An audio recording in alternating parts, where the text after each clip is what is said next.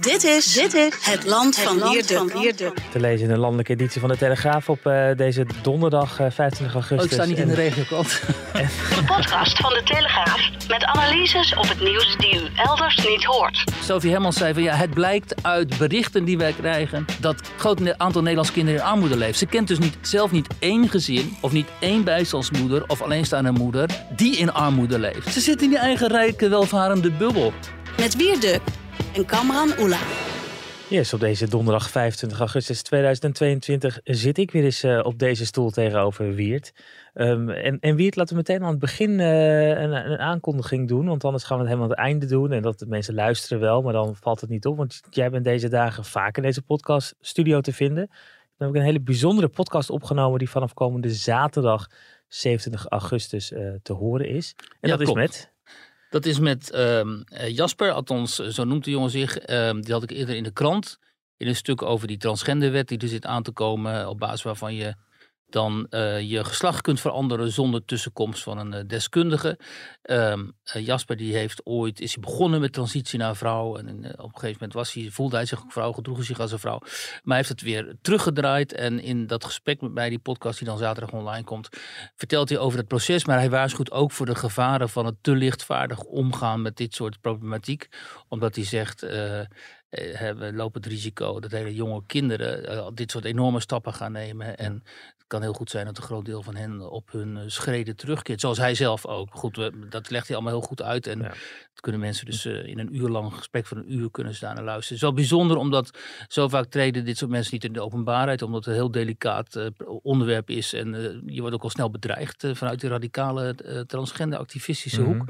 Dus het is heel mooi dat hij bereid was om hier met ons te gaan zitten. Ja, want hij heeft natuurlijk eerder al hem gesproken voor de krant afgelopen Ja. week. ook in de podcast eerder met Roderick Velo hebben jullie het ook uitgebreid over gehad. Maar nu dus ook met Jasper. Yes. Eh, dus alvast een aankondiging voor die podcast. Maar laten we nu gewoon overgaan tot eh, waar deze podcast eh, voor is. De orde, inderdaad, Ja, de, orde, van de dag. Wanorde De- van de dag. De wanorde van de dag, de waan van de dag.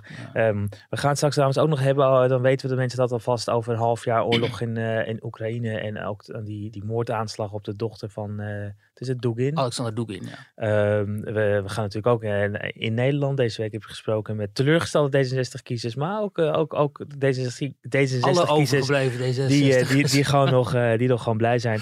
Maar het, het gesprek van de dag is natuurlijk eh Ter Apel en wat daar allemaal aan de hand is. How can I say it? It, uh, it is terrible. My friend uh, uh, has no clothes uh, for the uh, rain, uh, and uh, I uh, just I have this shirt.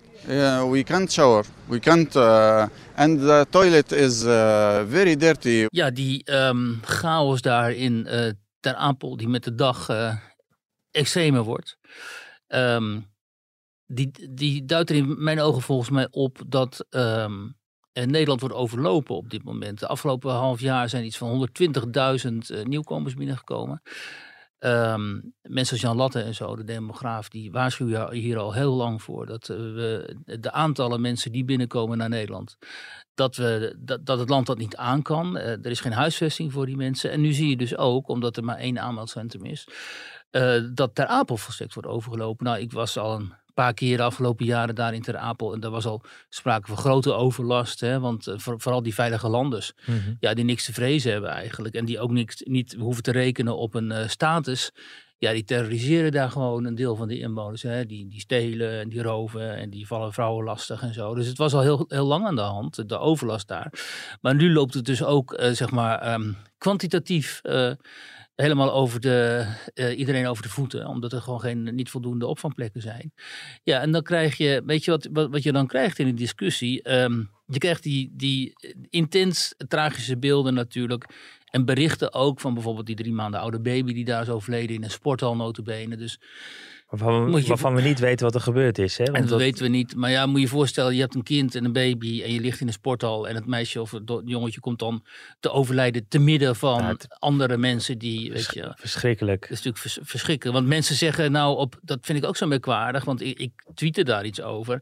En dan gaan mensen zeggen, ja, er overlijden elke dag baby's. Ja, maar het is nog ook al, dat, dat is natuurlijk ook zo. Alleen de context hier is natuurlijk extra dramatisch, omdat dit wa- waarschijnlijk te midden van een, een, een, enorme persoonlijke crisis van de ouders. En te midden van uh, andere mensen waarschijnlijk Mhm. is gebeurd. Maar goed, Maar, het, is- maar dat is, het is verschrikkelijk, maar de context, maar wat, wat, wat ook gebeurt is dat mensen het een aan het ander verbinden. Dat die baby dood zou zijn gegaan door, eh, eh, doordat ze een sporthal. Maar dat, eh, en dat Ja. doet maar een enkeling eh, wat je op sociale media ziet. Maar, maar dat, Nou, dat, dat is dus- frame is natuurlijk wel een ingewikkelde, want dat weten we niet. Er wordt onderzocht door eh, meerdere inspecties. Nee, daar heb je helemaal gelijk in. En erg sterker nog, eh, er zijn zelfs volslagen idioten die eh, mensen zoals ik en ook letterlijk mij met naam noemen, daarvoor aansprakelijk stellen. Omdat mensen zoals Wierduk en zo hebben met hun gehits tegen vluchtelingen immers deze situatie gecreëerd, zegt men dan. Hè, en aan voorbijgaand dat mij, wij volgens mij, niet alleen ik, maar ook... Volgens mij deze krant ook eh, zeggen, eh, echte vluchtelingen moet je opvangen, eh, veilige landers moet je terugsturen en je moet een humanitaire situatie creëren waarin je echte vluchtelingen kunt checken Mhm. en eventueel status kunt geven. En verder moeten gewoon grenzen dicht en moeten we veel beter die ehm, buitengrenzen gaan bewaken. Want vergeet niet, ehm, en dat, dat wilde ik eigenlijk zeggen, in de, te midden van zo'n huma- humanitaire crisis waarin weer heel veel op emotie wordt gespeeld, dat zie je ook weer bij de talkshows en zo, weet je wel, allemaal mensen spreken schande, overheerselijk, we moeten iets doen, waarom doen we niks? Eh, ik hoorde net toen ik hier naartoe reed eh, eh, op de radio ook eh, zo'n thema worden aangekondigd. Waarom nee, zijn Nederlanders wel bereid om de mensen achter de hekken te helpen en zo? Weet je, het wordt dus weer totaal voorbij gegaan aan de analyse van dit probleem. Namelijk dat wij met een zelf gecreëerd voor een groot deel asielprobleem zitten. Omdat Nederland het voor asielzoekers en vooral voor veilige landers en gelukzoekers veel te makkelijk maakt. Niet om hier de status te krijgen, maar om hier te verblijven. Omdat we die mensen eh, niet terugsturen. En dat is niet. eh, dat ben ik niet alleen die dat zegt, maar iemand als Frank Pauw die zegt het ook bij ons in de krant. Het Nederlandse asielbeleid werkt aanzuigend omdat wij van alle Europese landen, of de meeste, nou ja, de West-Europese landen zeg maar, eh, het gewoon het gemakkelijkst maken voor die mensen om hier te kunnen verblijven. En, ehm, en dat weten de mensensmokkelaars. En daar wordt ook aan voorbij gegaan. Dat die krankzinnig veel geld wordt verdiend. Aan het overzetten van deze mensen naar Europa. Die gaan dan vervolgens naar Nederland. Dan wordt er dus voorbij gegaan aan het feit dat volgens het Dublin-akkoord de mensen asiel moeten aanvragen in het eerste Europese land waar ze Waar ze voet aan binnenkomen. zetten. Ja.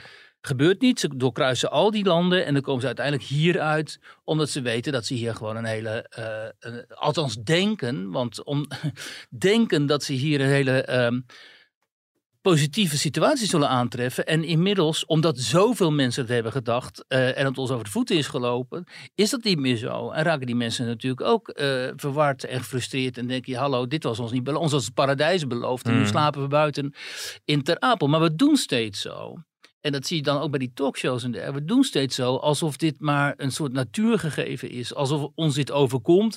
En vanwege allerlei internationale verdragen en zo kunnen we ook niet anders. We moeten hen asiel hebben. We hebben ook die, die eh, burgemeester van Vels is dat, meen ik, die zegt van ja, we moeten eh, deze mensen verwelkomen. Ik hoorde net de voorzitter eh, of voer- woordvoerster sorry, van het Rode Kruis zeggen...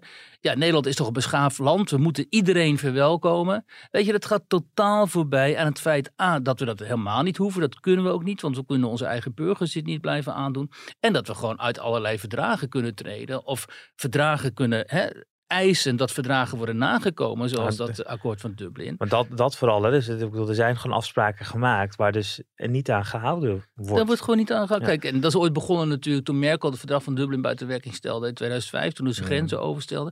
Maar ja, ook mensen als uh, Ahmed uh, Abu Talib, de burgemeester van Rotterdam, die zegt al tijden, jongens, dat vluchtelingenverdrag waar iedereen zich op beroept, uh, dat is uit 1951, daar moeten we mee stoppen. Dat is helemaal niet bedoeld voor dit soort type vluchtelingenstromen en voor het type vluchteling dat we nu binnenkrijgen. Nou, Denemarken heeft een opt-out uh, binnen de Europese Unie bedongen, waardoor ze gewoon uh, vluchtelingen kunnen weigeren. Andere landen ook, Ierland bijvoorbeeld.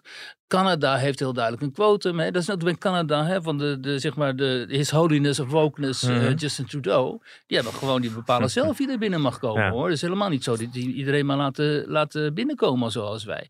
En uh, ja, en daar wees Roderick Velo heel terecht op in zijn meest recente column. Uh, Mark Rutte die heeft ooit gezegd uh, ja, dat uh, voorstellen om die buitengrenzen te bewaken gaat veel te veel geld kosten. Dat, om, om daar meer personeel naartoe te sturen en zo. van 1300 naar 10.000 agenten, agenten wilden ze toen die buitengrens verstevigen.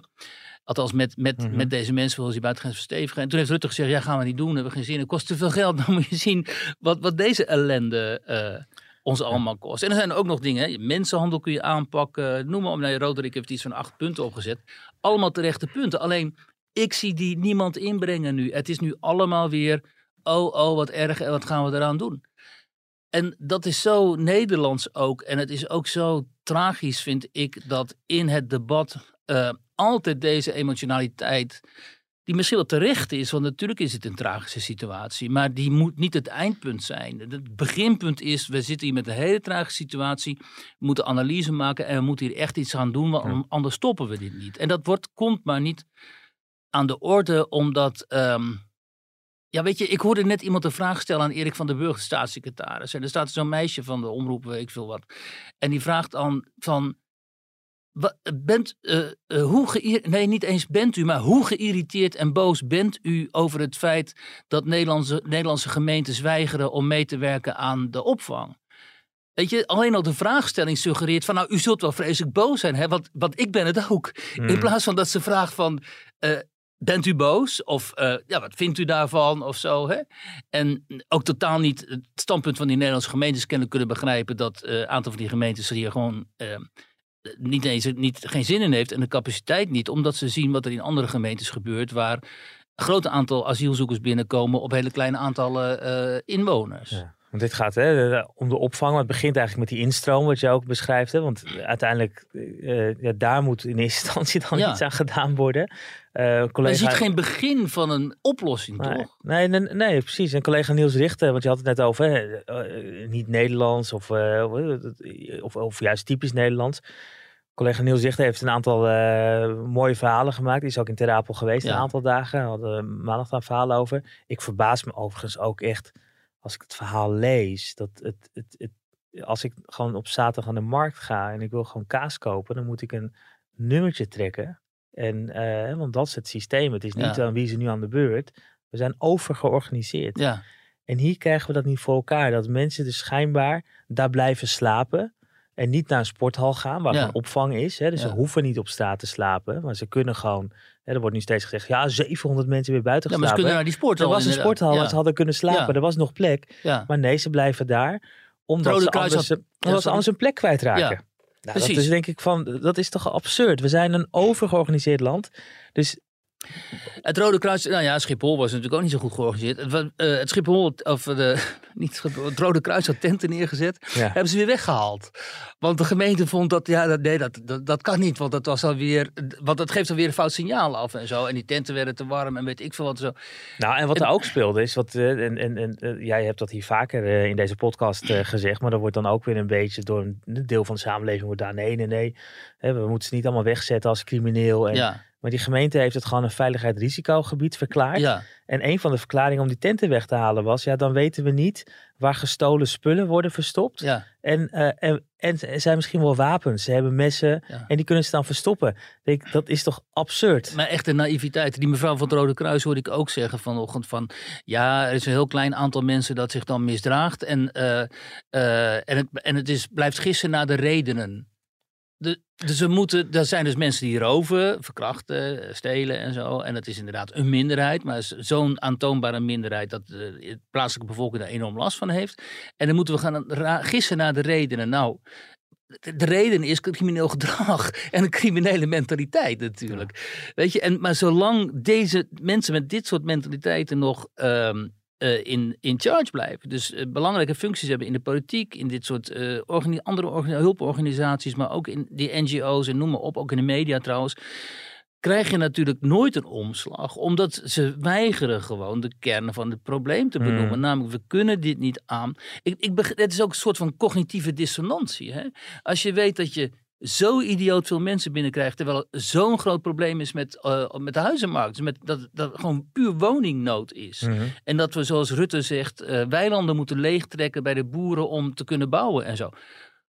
Hoe kun je dan het standpunt verdedigen dat het goed is als hier duizend mensen per week blijven binnen, binnenstromen? Dat is, toch, dat is toch gek? Dat is net alsof je, je weet dat je met je auto tegen een muur gaat rijden. eh, maar, maar, maar je denkt, nou, ja, weet je, ehm, laat ik het toch maar doen omdat als ik naar links of rechts uitwijk, heb ik misschien een groter probleem of zo. Dat is toch, dat is toch vreemd, joh. Overigens, hè, voordat we daar achteraf iets over te horen krijgen, de verkrachtingen, dat, hè, dat blijkt uit criminaliteitscijfers die, eh, die volgens mij van Veiligheid en Justitie komen. Het is niet zo dat er deze week verkrachtingen in Ter Apel zijn geweest. Dus voordat we daar, want jij noemde dat Nee, net maar er in zijn een, dat- aanrandingen en zo in- geweest. Inderdaad, in het Ja. verleden zijn Ja. daar cijfers van, maar dat- straks krijgen we van ja, en, eh, deze week eh, is er niks gebeurd. Nee, en Eh, we moeten ook even goed duidelijk maken dat het dus vooral, eh, dat schrijft Rodrik overigens ook in zijn column, het gaat vooral over, om eh, veilige landen die daar de boel terroriseren. Ja. Hè? En dat zijn dus gewoon maar vaak jonge mannen uit eh, Marokko, Tunesië, eh, nou ja, uit, uit Noord-Afrika, Algerije. Eh, want die hebben niks te verliezen. Die weten al dat ze geen status zullen krijgen. Die weten al dat ze daar niet mogen komen. Ja, die maken gewoon van de gelegenheid gebruik, denk ik dan. Eh, maar, en, maar het gaat natuurlijk niet om Syrische gezinnen of Afghaanse gezinnen exact, of zo, ja. weet je Nee, want dat was ook, het, het, eh, eh, nee, jij weet en, en, en de vaste luisteraar weet het ook nog uit het verleden. Ik heb Pakistaanse roots. Mijn beide ouders zijn daar, zijn daar Daarom. geboren en, en, en hierheen uiteindelijk gekomen. Je bent een vluchteling. Nee, ik ben, ik ben hier geboren. Ik ben geen Oh, vluchteling. nee, Ja, nee, nee, nee. Dus dat, de- mijn vader is in andere tijden hier naartoe eh, gekomen. Je hebt een eh, migratiegeschiedenis. ik heb een migratiegeschiedenis, dat dat. zeker, ja. Eh, maar in ieder geval, wat ik wilde zeggen is dat wat me opviel ook in die verhalen van Niels onder andere, dat er ook heel veel Pakistaanse jonge Ja. mannen zijn. Ik vind Ja. in Pakistan, ja, ja oké, je hebt altijd wel mensen die daar misschien niet veilig zijn vanwege politiek iets. En, en, maar het gaat niet om honderden die in Nederland terechtkomen. Dus ik heb ook mijn vader gevraagd van, eh, wat hoor jij? Die zit iets meer in die Ja. Pakistanse Nederlandse gemeenschap ook. Wat hoor jij daar? En, maar eh, het zingt gewoon rond, hè, dat in Nederland er weer mogelijkheden zijn. En eh, nou, we hebben wel eens eerder over een flyer gesproken, geloof ja, ik. hè, dat- flyerbrochures. Ja, het is toch Ja. ongekend. En ik sprak nog wel eens met onze correspondent daar, eh, Spa, dan de Spaanse, die ook daar ook rondloopt. En die had ook zo'n hilarisch verhaal dat hij met Pakistaanse jongens sprak. En die, die waren opeens protestant, die waren protestants, protestants-christelijk.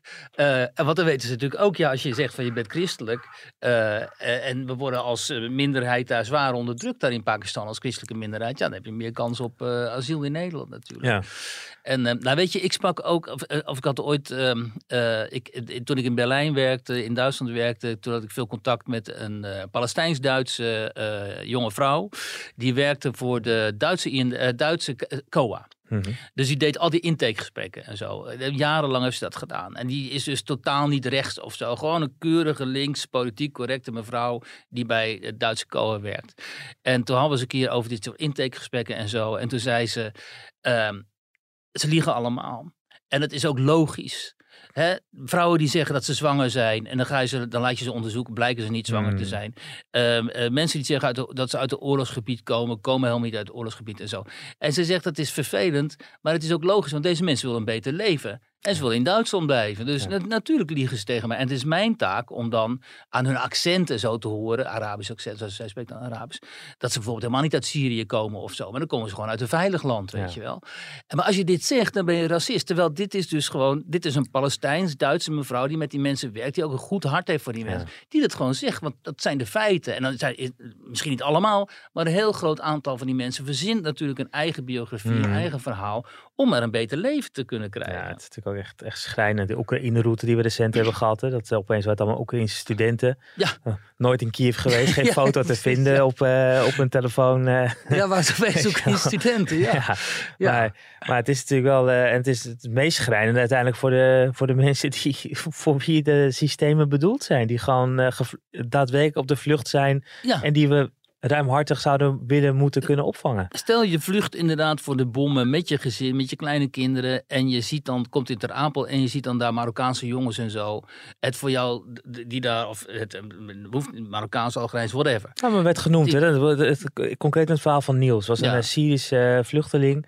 Eh, die, die- letterlijk zei, hè, dus is een quote van, Ja. eh, van die, of ik, ik, ik eh, niet helemaal een quote, maar dit, de context dat zei, ja, de, de Marok, mag ik het zeggen, ja, de Marokkanen hier, Ja, die verstieren de boel. die verstieren de boel. Ja. Weet je wel, en dat, ik bedoel, eh, het gaat niet over de, de Marokkanen die wonen in Ter heel Apel. mee omgaan. Ja, maar dat zijn niet de. Marokkanen die in Ter Apel wonen, maar dat zijn dus de Marokkanen die daar dus als Die veilige daar- landen Ja, rondlopen. Dus die verstieren het voor elkaar en dan krijg je dus die, die, die gevechten daar en zo. De agressie natuurlijk, wat ook logisch is, want het, zo gaat het natuurlijk. Als je, ik heb toen zelf in Berlijn rondgelopen joh, tijdens die, eh, de vluchtelingencrisis.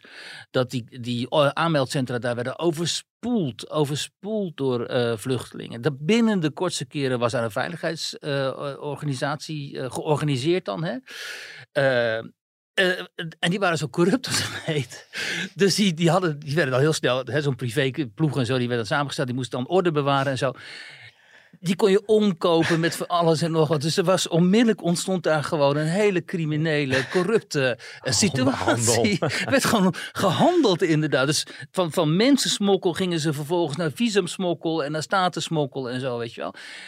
Dat, en, en waarom zijn zoveel Nederlanders zo naïef dat ze de, dat ze de ogen sluiten voor dit soort uh, praktijken? Hè? Dat ze denken, die mensen komen uit die gebieden, dus die zijn allemaal, het zijn allemaal heilige boontjes of zo. Mm. Weet je wel? Nee, natuurlijk niet. Die mensen zijn op de vlucht, die zijn bereid om natuurlijk heel veel risico te nemen. Ze hebben al heel veel geld eh, betaald. Dus, en dan zijn ze eindelijk op hun uh, eindpunt. En natuurlijk zullen ze dan ook alles uh, in het werk stellen om hier te kunnen blijven. Alleen, het is onze taak en het is de taak voor onze overheid, omdat we een democratische rechtsstaat zijn en een verzorging staat, mm -hmm. die al die aantallen helemaal niet aan kan, om te zeggen, ja, hier is de grens. Ja. Ja? Maar goed, dat, uh, ik weet niet of jij het ziet, maar ik zie geen enkel uh, aanzet om hier echt iets uh, aan te gaan doen. Nee, nou ja, het, in de column van Roderick Velo op onze site stonden inderdaad acht, acht oplossingen. Nou, het is toch triest dat hij dat dan moet doen. ja. Maar, uh, en, en natuurlijk ook voor de mensen in Terapel, hè, die daar gewoon, die hebben niet voor gekozen wonen. Er vaak al generaties inwoners en die daar, hebben ja. dat gewoon in hun achtertuin. En ik bedoel, ja. los van de overlast, uh, het, het, het zijn natuurlijk ook gewoon mensen die dat, die dat ook schijnend vinden. Die dat ook liever niet, niet zien. En die worden er echt, die worden er niet via beelden, maar die worden er gewoon concreet. Concreet kijk, en dan, geconfronteerd. En weet je, en dan de, het gemak weer, hè, want kijk, die mensen in Eibergen, Albergen, hoe heet het daar, die weten natuurlijk, en andere kleine gemeentes waar dan uh, asielzoekers naartoe gaan worden gestuurd, die kennen die situatie in Ter Apel. Die zien dat en die denken ook van, joh, um, wij zijn er bang voor. Hè? Mm. En dan zeggen ze daar iets over. En dan krijgen ze onmiddellijk weer sneren over zich heen. Ik zag weer Marcel van Roosmalen bijvoorbeeld uh, op, op de radio, die dan begint van, het zijn allemaal nazi's en zo. En uh, ja. laten maar, weet ik veel, hopelijk gaat er een, een kerncentrale lekken of zo. Zoiets.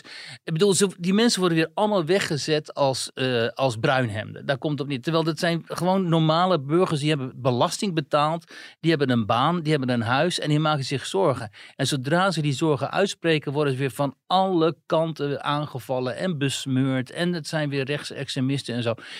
Weet je, ik denk ook, uh, wanneer keert de Wallen Schip eens een keer? Mm -hmm. Hoezo laten al die Nederlandse mensen die, uh, die in het verleden in zo grote getalen er blijk van hebben gegeven dat ze best bereid zijn om vluchtelingen op te nemen, wat ook gebeurd is, weet je wel, ook in die kleine gemeenschappen.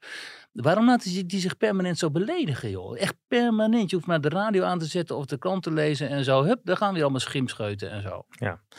En je zei het net al, hè, waar moet de oplossing vandaan komen? Van welke politieke partij moet die komen? En je was uh, weer in het land. Waar was Wiert? Ja, de koe niet te vergeten. Ja, je was, uh, of, of in dit geval zou ik zeggen een, een halve koe. Want ja. dat is de partij uh, waar je mee bezig bent uh, geweest. Oh, wel grappig dat jij zegt van, wie moet de op, van welke partij moet de oplossing komen. En dan komen we dus met D66, want daar ging dit, dit verhaal over. En ik denk dat heel weinig telegraaflezers eerlijk gezegd, of luisteraars van deze podcast zullen denken dat D66 de oplossing gaat geven voor de asielcrisis. Um, maar ja, wat je zegt, ik was dus uh, op onderzoek, uh, uh, omdat D66 zoveel aanhang verliest in de peilingen. Die ja. gaat toch van 24 naar soms 12, 11, 13 zetels en zo. Dus ze verliezen aanzienlijk aan, aantal zetels in de Tweede Kamer. Uh, ondanks dat uh, destijds uh, Sigrid Kaag werd gelanceerd als de komende vrouwelijke prim, eerste vrouwelijke premier mm. van Nederland. En zij zou dan de grootste partij moeten gaan worden enzovoort. En ook ondanks het feit dat mensen als fractievoorzitter Jan Paternotte, maar ook iemand die zeer zichtbaar is, uh, Sjoerd behoorlijk actief zijn en zichtbaar zijn. Ook in de media, op sociale media en zo. Dus ik dacht van, ehm, ja, um, wat vinden D66-kiezers eigenlijk van hoe het gaat. Hoe gaat het ermee? Um, uh, nou, dan krijg je een heel aantal mensen dat zegt Bijvoorbeeld dat ze voor het eerst op, eh, op eh, D66 hebben gestemd. Ja. Dus veel studenten ook, hè, die toch wel onder de indruk waren kennelijk destijds van die NPO-propagandafilm over haar en zo, die kort voor de verkiezingen werd uitgezonden. En eh, nou ja, ze werd natuurlijk in allerlei linksige media ook gefeteerd als eh, de verlosser eh, des vaderlands. Ehm, dus die lieten zich daardoor imponeren en die hebben op elkaar gestemd. En eh, een aantal daarvan is eh hoogst eh, teleurgesteld. Die vinden toch maar eh, helemaal niks. Maar ja, ook nog een aantal mensen die ik sprak. eh, eh, die niet allemaal in de krant zijn gekomen trouwens. Maar twee of drie daarvan heb ik in dat eh, artikel ook eh, geciteerd. Die zijn heel erg tevreden met D66. Die zeggen, kijk, ehm, de partij had zijn eh, rugrecht. Eh, D66 heeft geen rubber, ruggengraat van rubber, zoals de, het CDA met Wop Hoekstra. Met name de stik, stikstofaanpak, daar zijn ze heel erg tevreden over. Eh, maar ook over, wel over de plannen van D66 voor onderwijs en andere zaken, ook niet, niet materiële zaken en zo. En, ehm, dus die vinden dat D66 het eh, binnen die coalitie heel goed doet. Ehm, maar ik ben toch ook wel heel veel mensen tegengekomen en heb ook gesproken die ehm, afscheid hebben genomen van de partij. Eh, met name die eh, meneer die ik sprak uit Midden-Drenthe, die was zelf uh, actief, ook in de raad en zo. Ehm, eh, en die vond de, partij van Hans van Mierlo altijd nou, de ideale middenpartij. Niet links, niet rechts, niet ideologisch, maar altijd bereid om te praten en te, tot een compromis te komen en dergelijke. En hij zei, ja, dat is nu helemaal losgelaten. Het is een hele polariserende partij ge- geworden. En eh, met name dat seksschandaal, met, eh, wat, wat recent daarin speelde, wat toegedekt is eigenlijk ook door Sigrid Kaag. Hè, kostte heel veel tijd voordat dat eh, daar werd opgetreden. Ja, dat was voor hen dan eh, de druppel. Mhm. Ehm, ik sprak ook met eh, Hans Gosman, die was al heel lang geleden fractiemedewerker van D66 in de Tweede Kamer. En voor hem was het ook ja, Hans van Mierlo en het feit dat eh, eh, D66 eh, gewoon zo redelijk was en zich baseerde op de ratio altijd, zeg maar, hè, ook partij van de wetenschap en, en onderwijs. En ja, die vindt de D66 inmiddels extreem links. Dus, dat is eh, dat rode draad. Die teleurgestelde wat ik uit het verhaal eh, dat naar voren zag komen. Dat zijn mensen die dan een beetje progressief midden, Ja. een beetje gezond links, oud links, en oud links. Ja. ja. En, dat ze, en die en die zeggen eigenlijk allemaal, het, het is extreem links geworden. Ja, die vinden, en dat, is, dat komt ook wel overeen eigenlijk met. Kijk, ze bedoelen waarschijnlijk niet extreem links, maar extreem progressief of zo. En dat, dat komt wel overeen met die analyse van eh, Josse de Voogd en René Cuperus, waar we het hier vaak over hebben gehad in die Atlas eh, van de Afgehaakten. Hè? Die zeggen: ja, kijk, Nederland wordt bestuurd nu door die groep mensen die VVD en D66 stemmen en daar lid van zijn en daarvoor ook actief zijn, politiek. En dat is best een grote groep, want het is een grote groep hoogopgeleiden, ook niet alleen in de Randstad, maar ook in randstedelijke gemeenten. Zeg maar, hè. Je kunt over Groningen zeggen dat een deel van de Groningers in de stad Groningen Ja. ook een soort randstedelijke mentaliteit eh, heeft. Eh, dus het is niet echt per se een geografisch eh, begrip. Eh, en daarvan zijn er best wel veel, maar die hebben ook een heel eh, radicaal, eh, radicale standpunten over asiel. Grenzen moeten open, want we hebben arbeidskrachten nodig. Over de natiestaat, nou die moeten we eigenlijk opheffen. Hè. Die moeten opgaan in, in één EU. De euro moet natuurlijk gesteund worden, want we moeten ook die Zuid-Europese landen steunen en zo. Over veiligheid, nou veiligheid, weet je, je kent het wel. Zeg maar Ja. van die radicaal progressieve standpunten. En die projecteren ze op, omdat ze in de coalitie dus ook dominant zijn, die projecteren ze op de hele samenleving. En, eh, en er is best een groot deel, ook van die mensen, bijvoorbeeld die ik sprak, van die mensen die ik sprak van mijn stuk, die zich daar heel goed in vinden. Alleen een heel groot deel van de samenleving, een meerderheid, vindt dat niet. En nu is het probleem dat die, die, die kleine minderheid van hoogopgeleide, welvarende eh, globalisten, zeg maar, eh, dat die de dienst uitmaken en geen oog meer hebben voor de noden van wat eigenlijk een meerderheid is. Hm. Want Nederland is in meerderheid centrum rechts. En dat zie je dus ook in hoe zij omgaan. En dat zei Gosman heel goed. Dat zie je heel goed in hoe zij omgaan met, met die anderen, met die mensen uit die meerderheid. Want Gosman die zei bijvoorbeeld van, toen ik bij D66 zat, ja, toen was er ook wel een soort van, ehm, dat, dat, hij noemde dat geen dédain, maar hij zei toen, toen kenden zij mensen uit de arbeidsklasse zoals ik, want hij komt uit Transvaal in Den Haag. dus Hij is opgevoerd, opgegroeid in zo'n arbeidsbuurt. Ja, die kenden ze helemaal niet. Dus het was eigenlijk een soort vol- volstrekte onwetendheid Mhm. over wie zijn die mensen. Hè? Wie zijn die mensen? Ja. Maar nu zegt hij, zie ik openlijk dédain. Als Sigrid Kaag zegt, ja, wie zijn die mensen? Mhm. Dan spreekt er gewoon een dédain uit voor die groep. Eh, van wie zij vinden dat die gewoon eigenlijk heropgevoed moet worden. Dat zie je ook als je Paternotte bijvoorbeeld in de Tweede Kamer ziet tijdens het stikstofdebat. Ja, die vindt eigenlijk alle kritiek op, op die, dat stikstofdossier en zo. Dat vindt hij totale flauwekul. En als je dan ziet waarmee die dan, hoe die dan critici bejegen, dat is inderdaad vanuit een soort ivoren toren van, joh, ga jij huiswerk eens doen? Of het liefst zou ze inderdaad gewoon die meerderheid, zeg maar, een aantal maanden bij elkaar stoppen, volgens mij. En hen inderdaad op al deze punten heropvoeden, Ja. zodat die ook zo denken.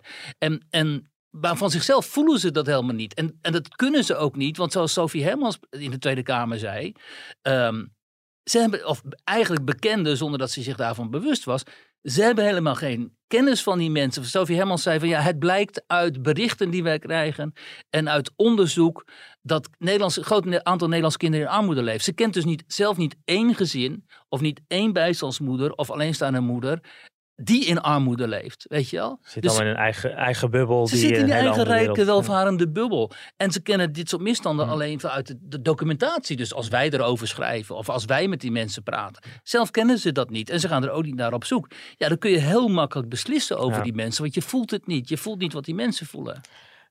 Ik, ik, ik proefde overigens ook nog met dat, in dat extreem links dat ook nog echt die, dat groene er echt in zat. Hè? Want groen wordt dan toch weer gezien als, als linkse dan zeg maar sociaal-democratie. En, en, en dat Ja. ze dus helemaal op die groene koers eh, zijn.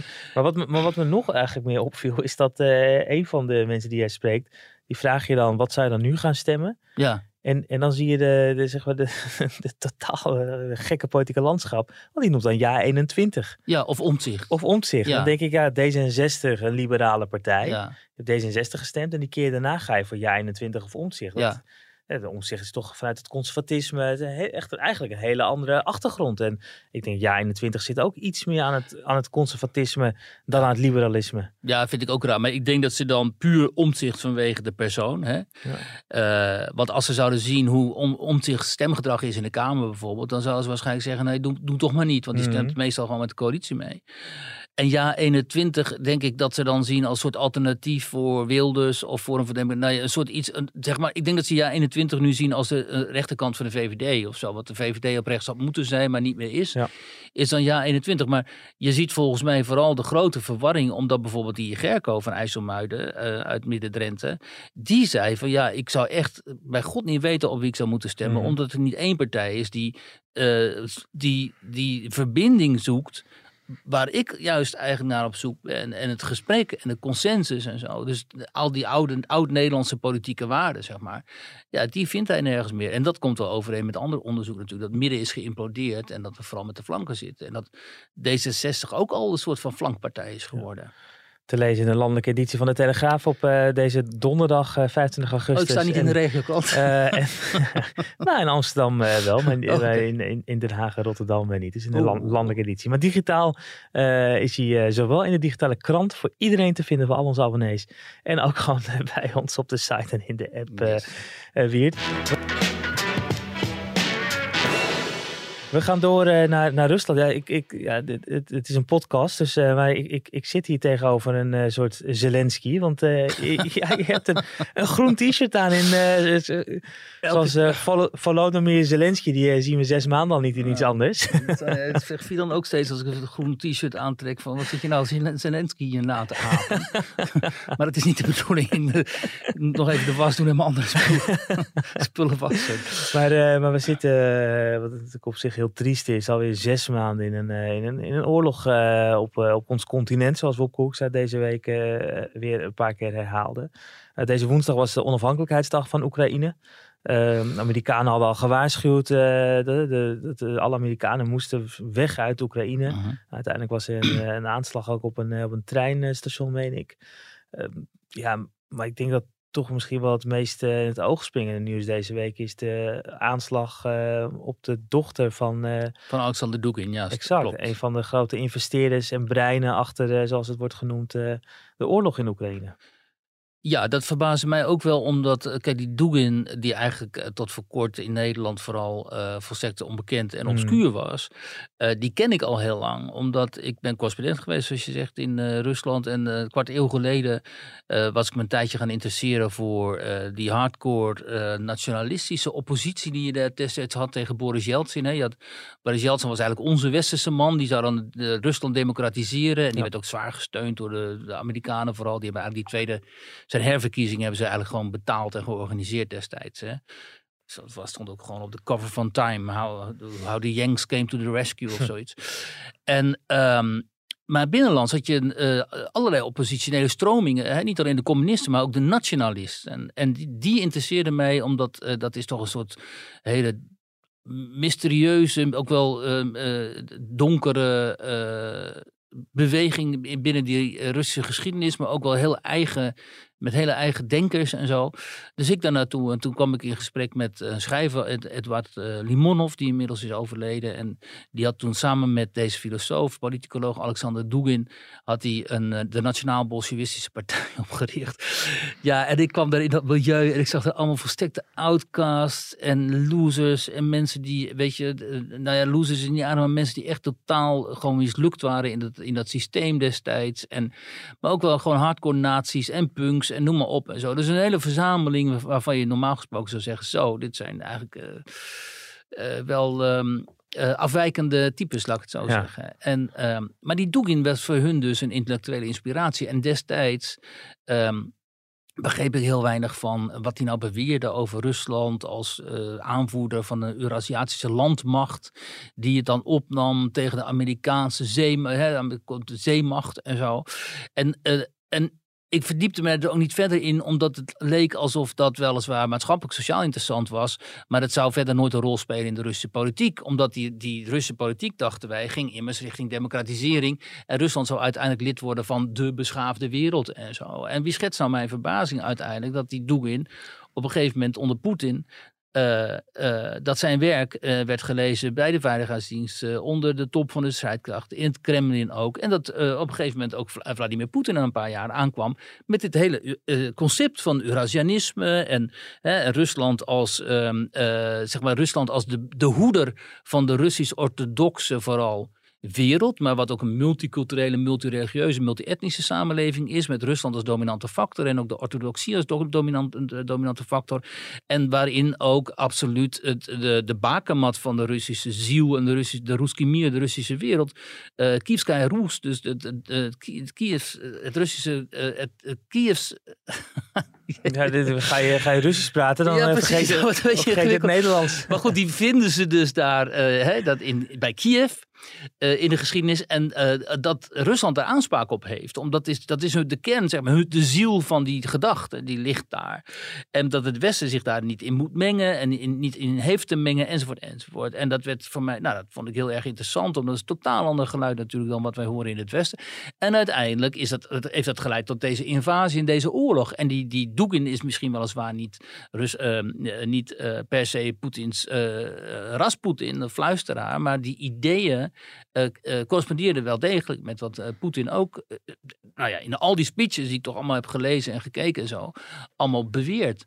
Um, dus opeens werd Doek in een soort van prominent. Hij was ook op een gegeven moment hier in Amsterdam. Toen uh, was hij uitgenodigd op een uh, symposium, daar sprak hij ook.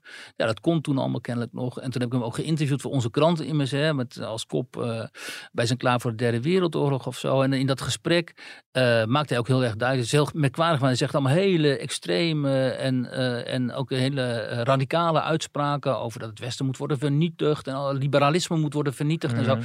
En dat zegt hij dan met heel zachte stem, het is een hele beleefde man. het is een hele aardige man eigenlijk, dat is heel gek. Dan zit je dus met zo'n man aan de thee. En die gaat dan zeggen, ja, het liberalisme is een vernietigende uh, stroombeweging. Uh, en daar moeten wij tegen optreden. Dat wij moeten dat vernietigen en zo. Dat zeggen wij ook, ja, nou jij ook. Weet je, dat is echt heel gek. En, um, en wie schetst dan mijn verbazing dat uiteindelijk dus bij die bomaanslag, die mm. waarschijnlijk gericht was op hem, zijn dochter uh, Daria uh, wordt geraakt. En opeens is de naam Dugin overal. En zijn er allemaal Dugin-experts en zo opeens. En zo. Dat krijg je dan.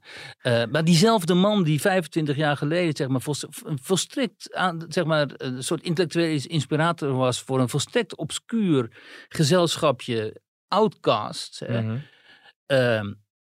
dat gedachtegoed is dus uiteindelijk heel prominent geworden in Rusland. En is eigenlijk de kern van, uh, uh, van, van uh, Poetins vergoeilijking van die invasie. Kijk, je kunt natuurlijk zeggen, wat, al, wat heel veel mensen zeggen, van, ja, die Poetin is gewoon een bandiet en een dief en een crimineel, en die staatscrimineel. En hij valt Rus, uh, Oekraïne alleen maar binnen voor zijn eigen positie te bevestigen. Ja, oké, kun je zeggen.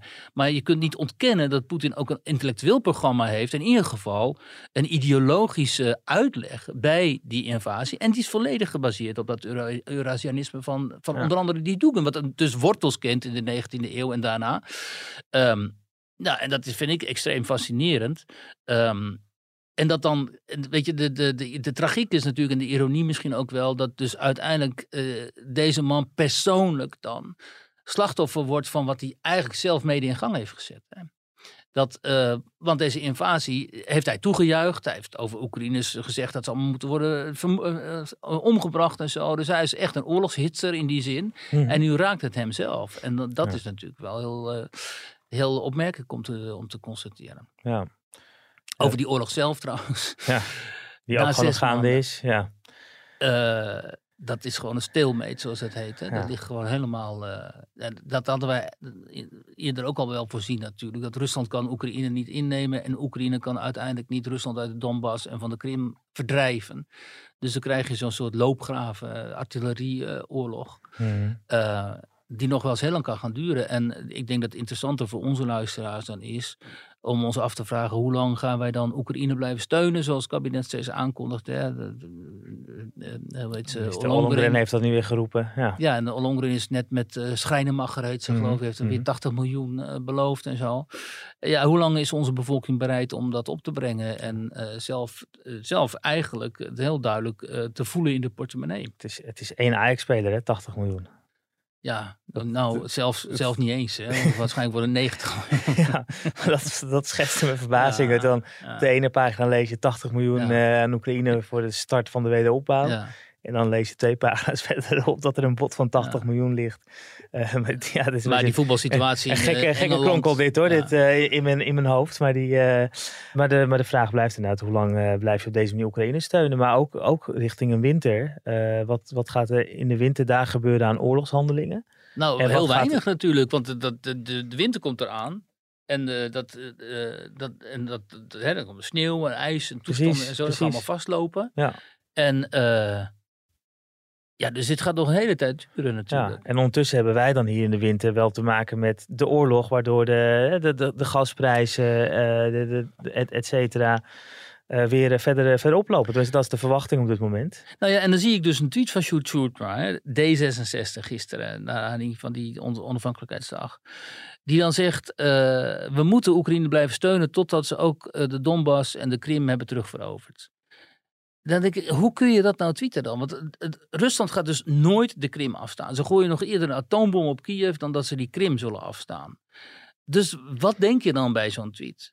En wat, wat matig je dan onze burgers aan? Moeten die dan tot in het eind der tijden blijven, uh, de, de, de ambitie blijven steunen van jou en Oekraïne om ooit die Krim terug te veroveren? Is het dan nooit een moment waarop je zegt, we moeten gaan praten nu. We moeten ook gaan praten over de status van de Krim. Want het is sowieso anomalie dat die Oekraïne ooit die Krim heeft gekregen. Van, Khrushchev heeft die gewoon als een cadeautje weggegeven in de jaren 50. Het was altijd Russisch gebied. De Russische eh, Zwarte Zeevloot ligt daar. Je kunt toch niet verwachten van die Russen dat ze dat zomaar prijs gaan geven. En dan um, aan een vijandig, hè, in hun ogen vijandige mm -hmm. staat. Ja. Hè? En uh, en dat vind ik dus zo radicaal dan aan dit soort volksvertegenwoordigers, notabene die toch tot de middenpartij behoren. Die zouden oproepen, op moeten roepen tot de wapens moeten daar zwijgen. Er moet een uh, wapenstilstand komen. Er moet gesproken worden. Natuurlijk moeten we Poetin het leven heel erg zuur maken, want hij is deze oorlog begonnen. Maar de realiteit uh, houdt nou eenmaal in dat onze burgers veel te veel gaan opdraaien zometeen voor, uh, voor het in stand houden van die oorlog daar. Ja. ja de... Maar ja, kennelijk, uh, misschien heeft hij zelf zin om daar naartoe te gaan. En de Oekraïners te gaan helpen. Nou, we moeten in ieder geval vrezen dat we nu over zes maanden en dat we hier over zes maanden zitten en concluderen dat de oorlog een jaar bezig is. En er is een groot deel van de Nederlandse burgers verarmd. En dan eens kijken hoe, de, hoe we er dan voor staan. Ja. Um, we zitten bijna drie kwartier uh, alweer, alweer, bezig en we hadden nog een, uh, een onderwerp. Ja, laat die maar, maar uh, ja, zullen we dat anders gewoon even heel kort even zeggen wat het is? En dan moeten we het zelf komende week misschien ook even uit gaan zoeken. Want we kwamen er kort voor Juist. de podcast, kwam jij er eigenlijk achter? Nou, mijn goede kennis Koen de Jong is bezig met een boek over woke. Eh, Koen heeft al een, een, eh, prachtig boek geschreven over deze tijd. En mm -hmm. die verdiept zich in alle zeg maar, uitwassen van uh, de cultuuroorlog. En die wees mij erop dat. Uh, die wees mij erop het, dat. Het, het, het Sinterklaasfeest. Ja. ja. Het Kiem, dat moet ik even kijken. Dat is dus, hoe heet dat ook alweer? Het kenniscentrum. Even opzoeken hoor. Immaterieel erfgoed. Ja, dat heeft het Kenniscentrum Immaterieel Erfgoed Nederland, KIEN. Dat heeft het Sinterklaasfeest eh, geschrapt van de inventaris van immaterieel erfgoed. Ja. Die, dat was dus aangemeld, het Sinterklaasfeest, door uh, de, het Sinterpietergilde. Ja, is in 2014 toen gebeurd en, en uiteindelijk volgens mij in 2015 ook officieel erop gekomen. Is anders dan de UNESCO Werelderfgoedlijst. Ja, dat voor is, de, dat voor de is allemaal inderdaad niet, voor de duidelijkheid. Nee. En, en dit is eigenlijk een soort verzameling van alle culturele uh, activiteiten die in het land zijn, die je dan verzamelt daarop. Dat betekent ook dat Sinterklaasfeest kan dus ook anders worden dan dat het was. Maar ja, het is een soort katalige zeg maar. precies. En daar is het nu van geschrapt. Ja, en daar is het nu geschrapt, want uh, vindt men uh, uh, het voldoet dus niet aan de ethische. Ik zat even, even citeren hoor. Er is onvoldoende oog voor dat de figuur van Zwarte Piet door grote groepen mensen als kwetsend wordt ervaren. Ook al is dit niet de intentie. Het is wel het gevolg, wordt er gezegd. En ook het kenniscentrum, staat hier, erkent dat het Sinterklaasfeest uh, als immaterieel mhm. erfgoed kan worden bestempeld. Maar het vraagt ook aan de gemeenschappen die hun immaterieel erfgoed in de inventaris willen bijschrijven. om zich te houden aan de ethische uitgangspunten bij dit UNESCO-verdrag. En dan met name de uitgangspunten rond respect voor elkaar en andersdenkenden. En het antiracisme-beginsel van de VN is hierbij een van de uitgangspunten. Nou, en daarom hebben ze dus het Sinterklaasfeest, zo'n belangrijke Nederlandse culturele traditie geschrapt. Ja, en dat uh, brengen wij in de week, dat traditiegetrouw is dit de week, waarin een, ergens een berichtje verschijnt op een lokale site. pepernoot. Pepernoot in de supermarkt gezien. En meestal gebeurt dat in week 5, 4, 35. Daar zitten we nu. Um, en uh, nog voor de eerste pepernoot hebben wij het hier al over het Sinterklaasfeest gehad. het, het, is even genoemd. We, we, kunnen het zelf komende week wat uh, uit gaan zoeken hoe het nou precies ja. zit. Uh, luisteraars kunnen dat natuurlijk ook doen. En wie weet is het dan een onderwerp om op, later op terug te komen. Dat is een goede tip van Koen in elk geval. Dus, nou, dan daarmee sluiten we de podcast voor nu af. nogmaals wijzen we erop dat vanaf komende zaterdag dus een speciale aflevering van In het Land van Viaduct te horen is met Jasper. Uh, die vertelt over het, uh, het transleven, eigenlijk de, de, de verandering en, en wat dat met hem gedaan heeft. Een, een heel bijzonder gesprek is het geworden, een uur lang vanaf zaterdag te horen. En een traditionele, klassieke, heel conservatieve, normale aflevering is er gewoon weer volgende week donderdag. Ja. Tot dan. Inshallah natuurlijk. Inshallah, tot dan.